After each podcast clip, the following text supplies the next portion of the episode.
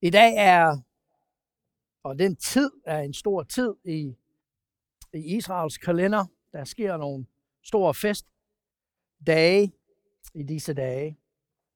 Og øh, i dag jo begynder tabernaklernes fest i Jerusalem.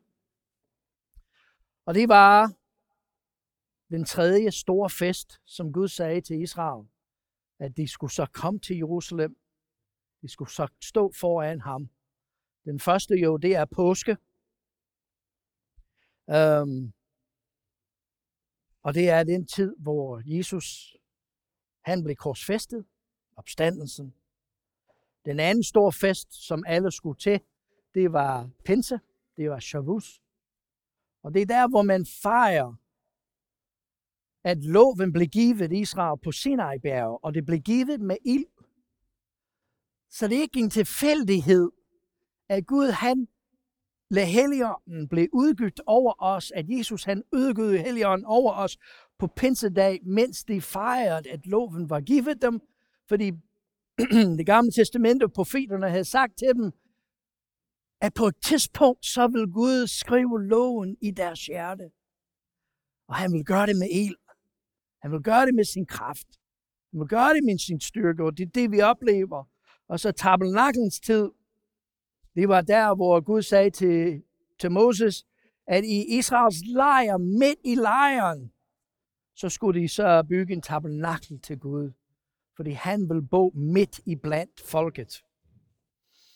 I natten eller aften, tirsdag aften til solnedgang onsdag, så var det forsoningsdagen.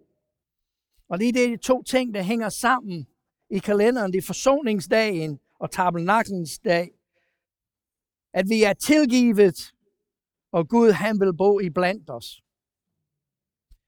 Og det læser vi om forsoningsdagen, det læser vi om i 3. Mosebog, den 16. kapitel. Og jeg ved godt, 3. Mosebog er bare noget, de synes er guf. Den 3. og 4. Mosebog, det er bare noget, de læser hele tiden. Ikke?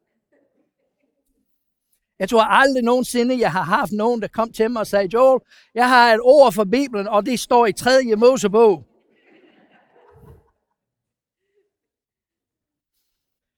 Men 3. Mosebog, den 16. kapitel, så forklarer Gud med det her dag af forsoning, og hvordan de skulle gøre. Man siger til Moses, at en gang om året, og en gang om året, så skulle øverstepræsten gå ind i det allerhelligste. Du ved godt, hvordan templet var bygget op. Der var en gård, så en ydergård, som det var der, hvor alle øh, offerne de blev slagtet. Det var der, hvor alle havde adgang til. Det var sådan en åben plads. Når de så senere hen byggede templet i Jerusalem, det var det sted, hvor alle mødtes hinanden. Det var, alle, det var der, hvor man kunne møde hinanden. Det var der, hvor en hel masse aktiviteten, øh, aktivitet skete. Og så gik man så ind i templet. Det den første, det var kaldt den helligste. Det var der, hvor præsterne så det gjorde deres tjeneste. Men så var der et rum, der hed den allerhelligste. Og det var i den allerhelligste. Det var der, hvor Gud var. Det var der, hvor pagtens ark var. Det var der, hvor Gud sagde til Moses, en gang om året, så kan øverste præsten gå ind, og han skal smøre blodet på pakkens ark. Og så skal han råbe mit navn. Det var så alvorligt, at rent faktisk, så bandt de så et ræb om øverste præsten. Fordi det, da han gik ind i det allerhelligste, ingen kunne se ham. Han var alene med Guds ånd. At hvis ikke han var ren, når han råbte Guds ånd, så ville Gud tage livet af ham. Og problemet var, at hvis han var uren, og Gud tage livet af ham, så var der ingen, der kunne gå ind og hente ham. Det var et problem. Så de bandt et ræb omkring ham, så de kunne så trække ham ud, hvis det var. Men du ved godt, at, at, at Israel på det tidspunkt, de måtte ikke udtale Guds navn. De havde alle mulige ting, de sagde om Gud, ikke? Det var kun den ene gang om året, at Israel hørte Guds navn. Og det var der, hvor øverste præsten råbte Guds navn. Og da de hørte det, så faldt det på ansigtet. Og begyndte at tilbede Gud. Fordi Gud vil fjerne deres synd. Men se, problemet ligger i, at vi som mennesker, vi elsker at snyde. Vi elsker at snyde udenom. Ikke? Du giver os en regel, så finder vi ud af, hvordan vi kan undgå den. Ikke? Du giver os et eller andet hindring, så prøver vi at finde en vej over, eller under, eller rundt omkring. Så var der folk over tid, der begyndte at sige, hey, vent lige lidt. Hvis Gud en gang om året vil tilgive mig min søn, det må betyde jo, at 364 dage om året, så kan jeg gøre hvad som helst. Ikke? Det er en god del. Yes. Så vi, bare vi har øverste præsten, der kan gå ind, og han overlever, så er vi okay. Hvis han ikke overlever, så har vi et problem. Men, så jeg kan bare gøre hvad som helst. Den tradition har vi også. Vi har en tanke. Det siger, at når du er dybt, så bliver du et medlem af en menighed eller en kirke, og det er den vej, man får frelsen. Man får frelsen ikke igennem dåben til en kirke. Fordi så bliver det brugt som fribillet.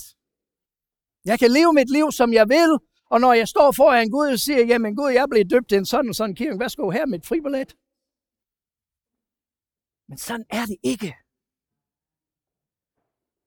Hvad folk misforstår, det var, at det Gud sagde til Moses, det var Moses.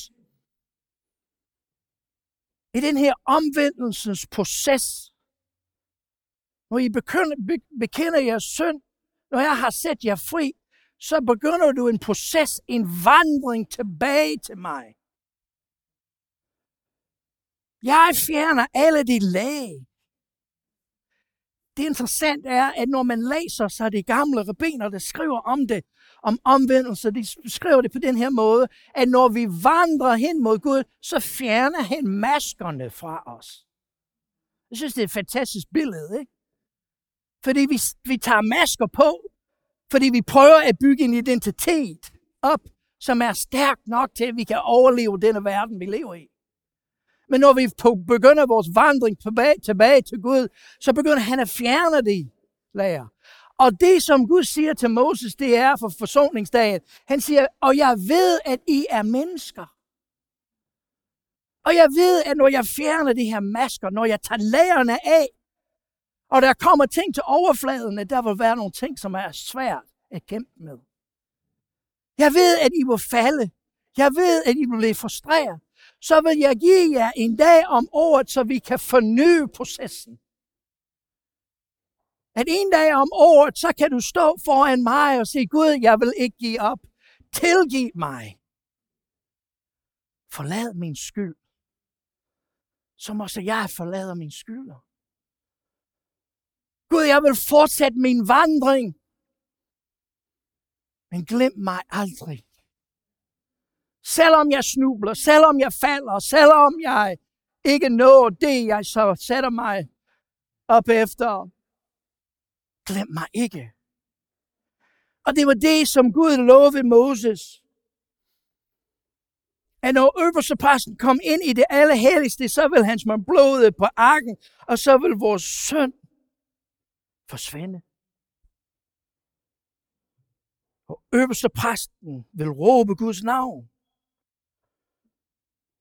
og vi vil blive forsonet med ham.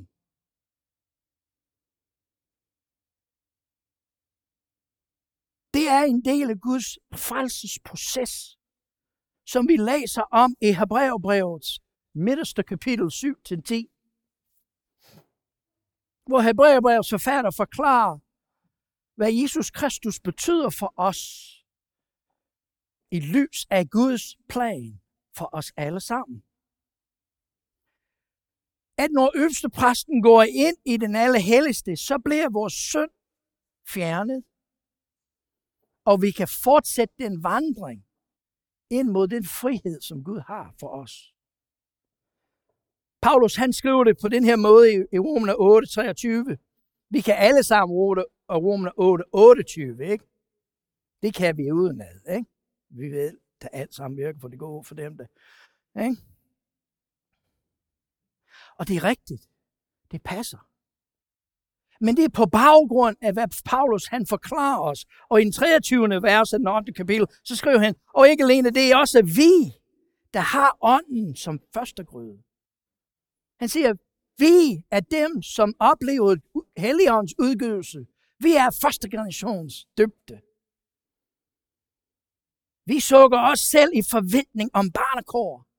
Vi er Guds børn, og vi vil arve Guds rige, men vi er stadigvæk her på jorden. Vi sukker selv i forventning om barnekåret, vort lames forløsning. Vi venter på, at Jesus han kommer igen. Og han udfrier os ud af den her verden. Lige nu her, så lever vi i den tid, hvor vores synd er blevet betalt. Tabernaklens fest, der starter i dag, det er der, hvor Guds ånd både i blandt os. Det er derfor, det er så vigtigt, når Johannes han skriver i første Johannes, eller Johannes evangeliet, første kapitel, at over blev kød og tog bolig i blandt os. Så var det ikke længere en tempel, siger Johannes, men så var det Jesus. Men det var en mellemstation af det Gud var i gang med. Fordi Gud vidste, at vi ville slå ham ihjel. Men det var hans blod, der banede vej for os ind i det evigt liv. Året blev til, to, blev til kød og tog bolig blandt os, og vi så hans herlighed. En herlighed, som den enborgne har fra, den, fra faderen. Fuld af nåde og sandhed.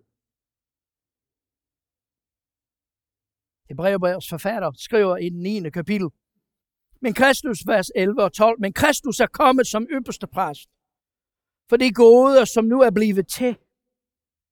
Han er gået igennem det større og mere fuldkommen til, som ikke er gjort med hænder, det vil sige, som ikke hører denne skabte verden til, og ikke med blod af bukke og kalve, men med sit eget blod. Gik han indgang for alle ind i det allerhelligste og vandt evig forløsning for os. Tænk på det. Tænk på det øjeblik, hvad Hebræerbrevets forfatter siger til os. At Jesus Kristus gik ind i det allerhelligste med sit eget blod og råbte Guds navn og råbte Guds navn.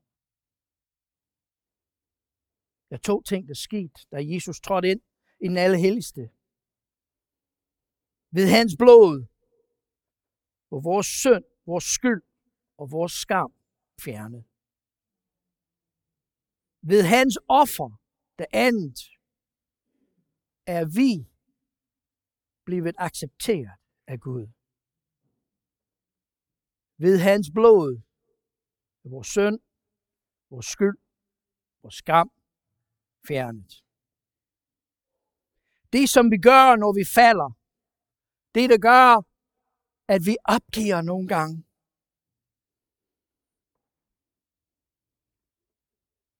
Det hindringer, som vi møder, de blokeringer, som vi ikke kan komme uden om, er blevet fjernet. Vores synd er blevet tilgivet. Vores skyld og vores skam er blevet fjernet. Gud, han ved, at vi gør noget forkert. Han ved, at vi laver fejl. Han ved, at vi sår hinanden. Han ved, at vi svigter hinanden. Han ved, at vi skuffer hinanden. Men på grund af Jesus, på grund af Jesus, så er det blevet taget fra os. Vi ved alle sammen, at vi kan lave noget, som er forkert.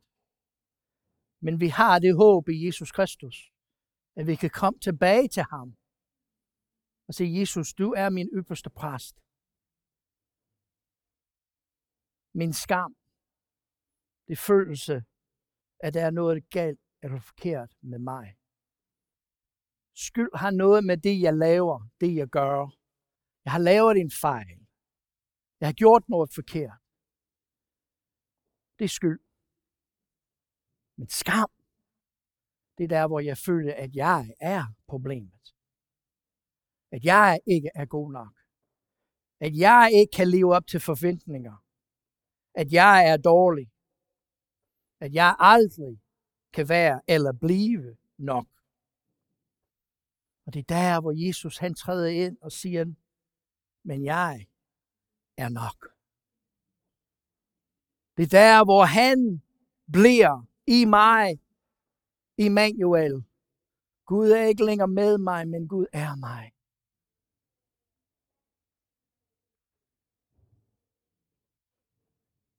Den frelse, som vi modtager, det fjernelse af synd, som vi oplever, når Jesus træder ind i den allerhelligste, det er det, der frelser os. Men det er også det, der gør os i stand til at kunne elske vort næste. Jesus, han gør det for dig. Men han gør det for dig, så at hans kærlighed kan komme ud til andre, der har brug for at høre det. Hans frelse skal videre til dem omkring os. At vi viser dem vejen. Hebræerbrevets forfatter skriver igen i den 10. kapitel, lad os holde urokkeligt fast ved den bekendelse af vort håb. For han, som gav os løftet, er trofast. Lad os give agt på hinanden, så vi tilskynder hinanden til kærlighed og gode gerninger. Han er trofast. Vi kan have tillid til Jesus Kristus. Vi kan regne med ham. Vi kan stole på ham. Det har vi hørt i denne formiddag. Og vi har alle sammen været udsat for det samme, som vi hørte uh, Arne tale om, og hvad Tene talte om. At vi oplever det igen og igen og igen, men indrøm det bare hver eneste gang, vi kommer i de situationer, så er vi lidt usikre. Ikke? Jo, Jesus, jeg ved godt, at du, blev, du har været trofast, men nu står jeg i en ny situation, og den situation, den er større, eller værre, eller noget. Men alligevel så oplever vi igen og igen og igen, at Jesus Kristus, han er trofast. At han kommer, når vi kalder på ham. Og Hebræerbrevets forfatter minder os om, at når vi hører det, at Jesus Kristus, han råber Guds navn over os, at det tilskynder os til kærlighed og til gode gaver. Det er interessant. Fordi Gud han udgød sin ånd over os, Jesus Kristus. Han betaler prisen, så at vi kan opleve Guds kærlighed. Hvad er kærlighed? Hvis du slår det op, så vil du læse noget om en følelse, eller noget om vi har det, eller hvad. Men Guds kærlighed er meget klar, når han forklarer det. Kærlighed er din drivkraft i livet. Kærlighed er det, der driver dig frem. Hvis du vil gerne vide, hvad du virkelig holder af i livet, så tag lidt tid at overveje, hvad det er, der driver dig. Er det Jesus? Eller er det penge? Er det Jesus? Eller er det sikkerhed i et, et hus? Eller et job? Eller et forhold? Eller hvad? Kærligheden, som Gud siger det til os, han siger, at kærligheden er det, der driver dig frem. Det er din passion i livet. Hvad er du passioneret med? Hvad er det, der driver dig? Kærlighed er det, du vælger i livet. Kærligheden er det, du bestemmer dig for. Det er en afgørelse i livet. Det er der, hvor vi siger ja til noget. Men når vi siger ja til noget, så skal vi også sige nej til en helt anden. Det er det, vi glemmer så mange gange, når vi, kalder, når vi taler om kærligheden. Ikke? Og vi ser det så meget i den verden, vi lever i. Ikke? Fordi vi har så mange, der møder hinanden, og vi siger, åh, vi elsker hinanden. Vi har bare mødt den eneste en, og det er kærlighed. Og så går det ikke så mange år senere, og så begynder det at have affære om hinanden, og møde hinanden, eller vokse fra hinanden. Det kan ikke lade sig gøre i Guds kærlighed. Fordi når jeg siger ja til en ting, så siger jeg nej til alt andet. Det er en afgørelse. Det er en beslutning. Det er ikke ens betydende med, at jeg altid vil være god til det. Det er derfor, Gud gav os muligheden for at komme og bede om tilgivelse igen. Han ved godt, vi falder. Han ved godt, vi laver fejl. Men han har givet os mulighed til at komme. Fordi når Jesus trådte ind i det allerhelligste, så var det ikke engang om året, men det er hver eneste dag, at han tilkalder Guds navn over dig. Og så der, hvor du er, så kan du kalde på hans navn, og han kommer til dig, og han giver dig forsoning og tilgivelse. Ikke så vi kan fortsætte, men så at vi kan rejse os op og begynde vores vandring igen tilbage til ham. Når jeg siger ja i kærlighed, så siger jeg nej til alt andet. Når jeg siger ja til at komme her til at være præst i denne menighed, så siger jeg nej til alle andre. Og du tror måske, ja, men det, det kan være let nok. Ikke altid. Det vil jeg gerne indrømme. Fordi hver eneste gang, jeg tager hjem til Florida, og jeg prædiker rundt omkring, hvad tror du, jeg hører?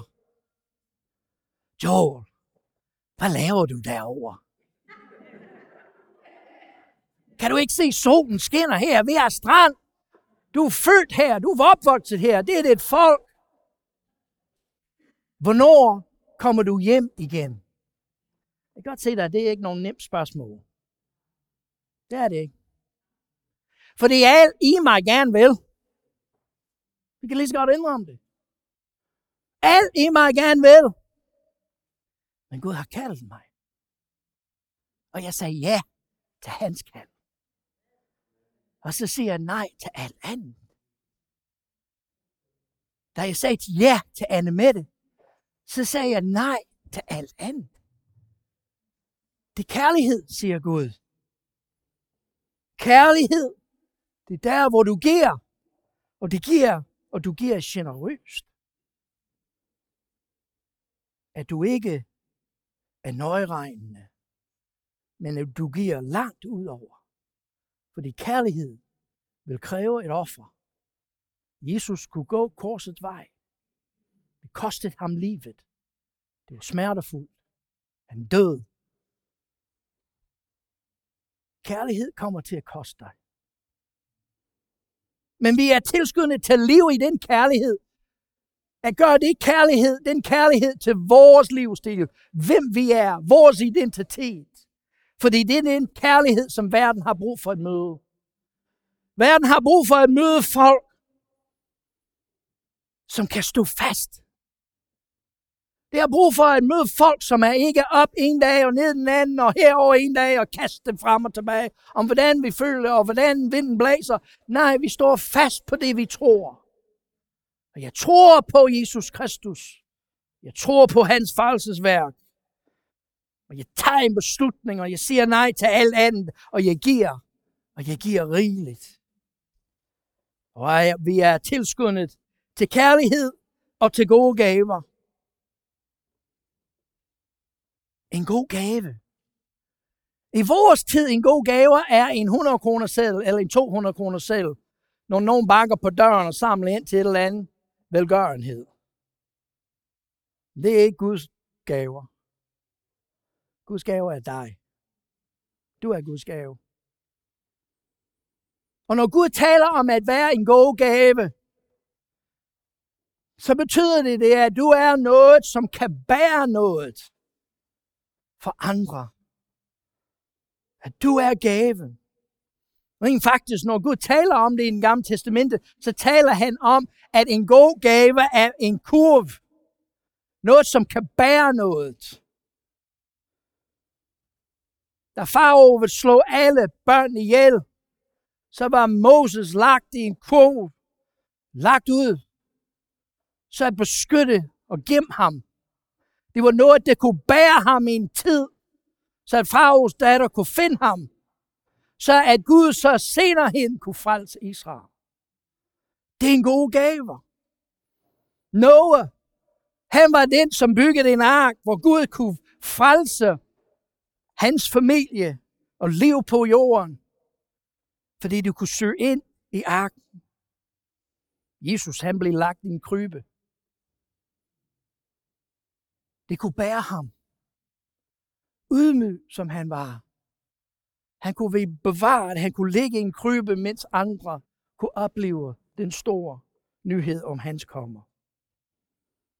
En god gave. Når Gud taler om en god gave, det er noget i dig. Det kan bære noget fra andre, så at noget godt kan blive fyldt frem i deres liv.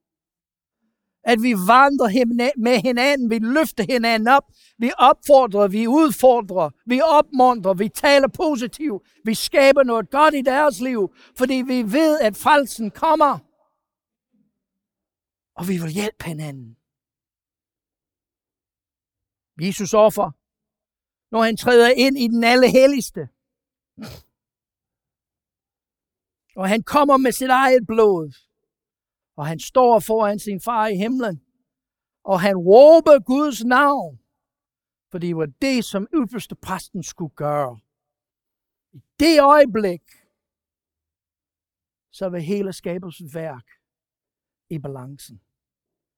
Hvad sker der? Det hang simpelthen i Guds næste ord. Hvis Gud har sagt nej, så vil vi blive til intet gjort med det samme. Men Gud sagde ja. Og hvordan ved vi, at Gud sagde ja? Vi ved det, fordi Peter han forklarer på pinsedag, når han træder ud, efter at pinseilen har faldet på dem, og en ny lov var blevet skrevet ind i deres indre, og de var begyndt at tale et helt nyt sprog. Han træder frem og siger, nu er det Jesus Kristus, der sidder ved Guds højre hånd.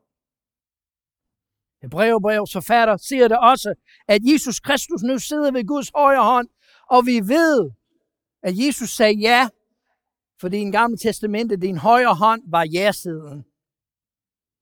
Så når Jesus Kristus sidder ved ja-siden, han sidder ved højre siden, han sidder ved Guds højre hånd. Gud har sagt ja. Men i det, at Gud har sagt ja til Jesus Kristus, så har han sagt nej til alt andet.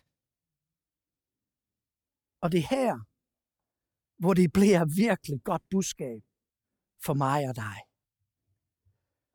Fordi det Gud siger, det er, at i Jesus Kristus siger jeg ja og amen til offeret. Jeg vil fjerne deres synd. Jeg vil fjerne deres skyld og skam. Jeg vil redde dem. Jeg vil udfri dem ud af det, som de står i. Jeg vil gøre det på grund af Jesus Kristus. Det er derfor, Paulus han skriver til os i Galaterbrevet 2 og vers 20, det er ikke længere mig, der lever, men det er Kristus, der lever i mig.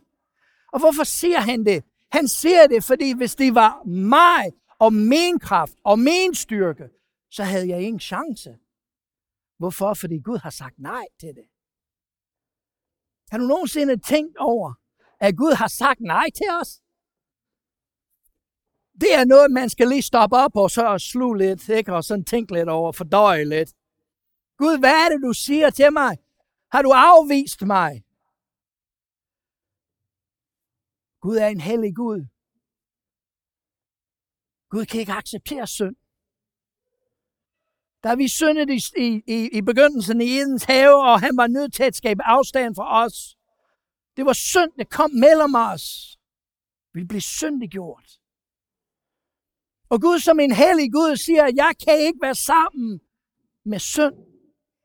Det urene, det uhellige. Så vi var afskåret. Der var afstand mellem os og Gud. Og Jesus Kristus, han kommer med sit offer, med sit blod. Og han bliver en af os, fordi han tog bolig i blandt os. Nu er han i os, som Paulus siger. Nu er han blevet os. Så når Gud siger dig, når du råber til ham, og han hører Jesus råbe hans navn, det han ser i dig er Jesu blod. Han ser sin egen søn. Han ser dig som hans eget barn. Du er Guds barn. Du tilhører ham. Du har arveret i himlen. Fordi han ser ikke dig. Han ser Jesu blod. Han ser Jesus selv. I Hebræerbrev 7. kapitel. Jeg skriver i vers 26, for sådan en ypperste præst trængte vi til. En, der er hellig, uskylden, ren, skilt ud for syndere, ophøjet over himlene. En, der ikke som de andre øverste præster er nødt til at hver dag bringe ofre. Hans offer var en gang for alt gyldig for mig og dig. Det er der, hvor vi oplever vores frelse. Det er der, hvor vi oplever, at Gud han siger ja til Jesus Kristus, og vi er renset i hans blod. Vi er retfærdiggjort ved ham, fordi vi havde sådan brug for en ypperste præst. En, som var hellig. Fordi jeg kan aldrig blive hellig. Paulus han skriver, vi har alle syndet og mistet Guds herlighed. Johannes han siger til os, at han tog bolig i blandt os, og vi så hans herlighed. Jeg har ofte tænkt på, Johannes, hvad er det, du siger til mig? At du så hans herlighed. At han så, hvordan det var i begyndelsen. Han så, hvordan Gud havde ment, vi som mennesker skulle være. Og han blev også konfronteret med sig selv og sit eget søn. Vi har alle syndet og mistet Guds herlighed. Gud, jeg kan aldrig blive hellig. Hvilken håb har jeg? Og det er der, hvor Gud siger, du har Jesus Kristus. Han er hellig. Han var uden synd, uden skyld. Og han offrede sig selv for dig. Gud, jeg er ikke heldig, fordi jeg er skyldig.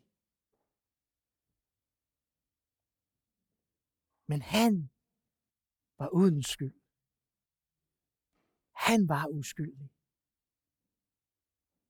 Jeg kan stå foran Guds trone som en, som ikke har skyld hængende over hovedet. Ikke fordi jeg kan, men for det Jesus kan.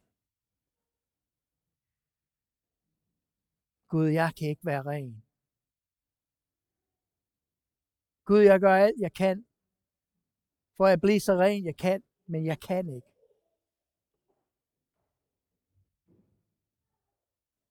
Jeg skuffer.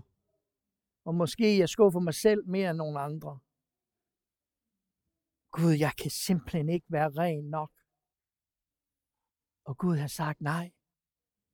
Det er derfor, jeg sagde nej. Og ja til ham. Fordi han er ren. Han er hellig. Og han har fyldt dig med sit ånd. Og du er ren nu foran mit ansigt. Fordi hans blod er ren. Er ren. Jesus, jeg kan ikke skille mig ud for synd. Jeg kan ikke leve i den verden, uden at blive konfronteret med det. Jeg ser det. Jeg ser det hver eneste dag. Gud, jeg kan ikke. Jeg synes, det er altid det at være sjovt, at man ser i gang imellem noget i fjernsynet eller lidt eller andet om folk, som er lidt radikale i deres, i deres religion eller religiøst handlinger. Ikke? Og en ting, man siger mange, mange gange, det er, at, at uh, specielt i de familier, det er mange gange, at drengene, når de går ned ad gaden, de må ikke kigge på folk, så det ikke bliver fristet, så de går med hovedet nedad. Jeg tænker, jamen Gud, hvis jeg gjorde det, så kommer jeg ingen vegne, fordi så vil jeg gå ind i den, den ene mur efter den anden. Og jeg, hvis jeg løfter min hoved, så, så hvad er det, jeg ser rundt omkring? Og det er der, hvor Gud han siger, det er derfor, jeg sagde nej. Jeg forventer ikke, det er dig. Jeg forventer, at du modtager Jesus Kristus. Fordi han skilte sig ud fra synd. Han var uden synd. Gud, jeg er menneske. Du har skabt mig som menneske. Og jeg kan aldrig blive løftet op over himlen. Jeg kan aldrig blive løftet op over alt. Hvordan skulle jeg kunne opleve en frelse? Hvordan kunne jeg så blive et evigt menneske? En ånd, som lever i al evighed. Hvordan, Gud? Det kan jeg ikke. Og det er der, hvor Gud sagde nej. Det kan du ikke. Men min søn, han vil gerne komme ned til jer. Paulus han skriver om det i Efeserbrevet. Han skriver om det, at Jesus Kristus er den, der løfter os op. Men hvad vil det sige, at han har løftet os op? Uden at se, at han kom ned til os. Han kom ned til os. Og så løfter han os op. Og han løfter os op over himlene. Og han sætter os sammen med ham rundt om Guds trone. Fordi jeg kan aldrig blive hellig. Jeg vil altid være skyldig. Jeg kan ikke være rent. Jeg kan aldrig komme af med synd. Jeg kan aldrig løfte mig selv op over himlen. Det kan jeg ikke. Men det kan Jesus Kristus i mig. Så Jesus kom og følg mig med din ånd. Lad det blive det, det er en bøn i denne uge. Det er en uge, hvor vi fejrer, at Jesus eller Gud tabernaklet blandt mennesker. Så lad din bøn i denne, denne uge blive, Jesus kom og forny dit kald i mig. Lad mig være det menneske, der lever et liv i kærlighed med gode gaver, så at dem omkring mig kan opleve, hvem du er. Opleve, opleve frelsen, at blive udfriet af synd.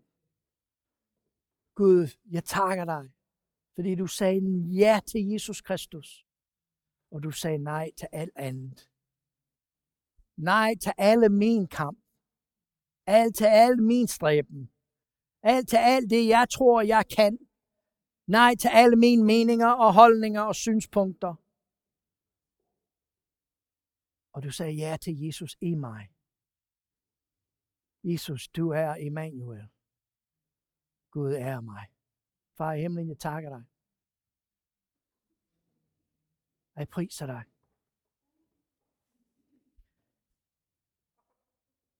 Jeg takker dig, Gud, for din fantastiske frelsesplan for os. At du fra begyndelsen havde kærlighed til os. Du brændte for os.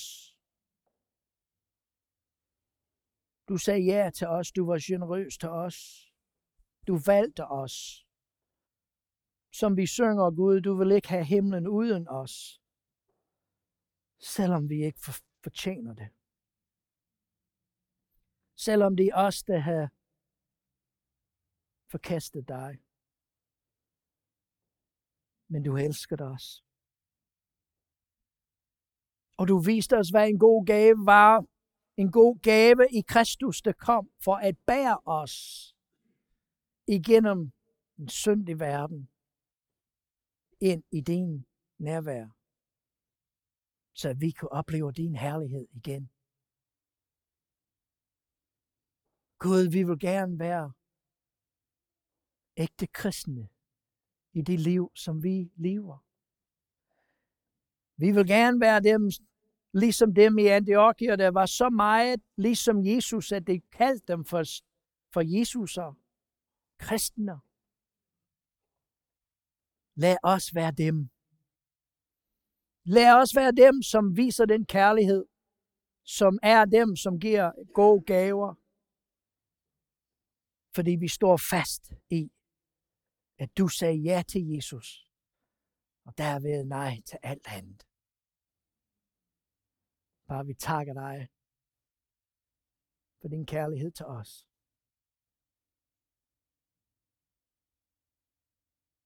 Bare åbne dit hjerte og modtage det.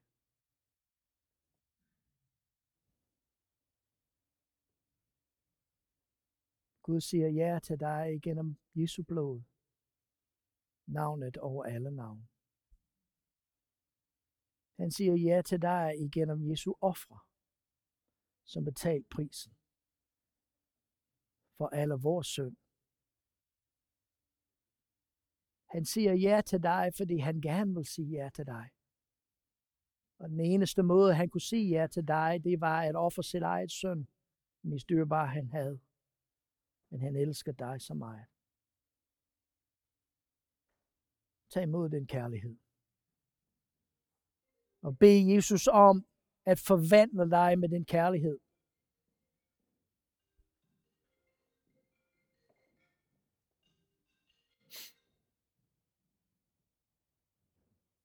Bed Jesus om at forny dit liv.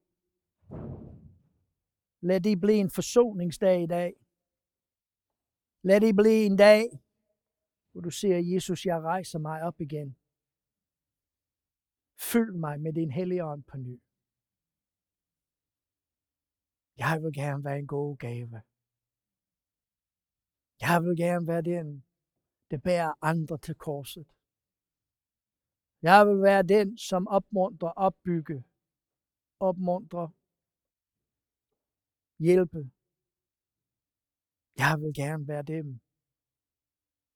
som tager din kærlighed ud til en verden, der har brug for det. Jesus, lad det være vores bøn i denne uge. Far, du har sagt, at når vi beder i Jesu navn, at du hører vores bøn, og du svarer os. Så vi med frimodighed i dag beder i Jesu navn. Gør det i os. Far, vi længes efter at se folk liggende på ansigt i dettes hus, tilbedende dig, fordi de har oplevet liv for første gang. Vi længes efter at være dem, der rækker ud og være noget. Så Gud, lad det begynde med os. Lad det begynde med mig. Vi beder i Jesu navn. Amen. Lad os rejse os alle sammen. Og denne formiddag modtag Herrens velsignelse og husk, hvad Gud sagde til Moses, at hver eneste gang du velsigner mit folk, så vil jeg skrive mit navn i deres pande. Nu har du Jesus Kristus, du har råbt Guds navn i det allerhelligste. Og det er en engang for alle, fordi det er til rådighed for dig hver eneste øjeblik af dit liv. Så modtager Herrens velsignelse. For Herren velsigner dig, og Herren bevarer dig. Og Herren lader sit ansigt lyse over dig og være dig nådig. Og Herren løfter sit ansigt mod dig og give dig fred. Amen. Tak for i formiddag.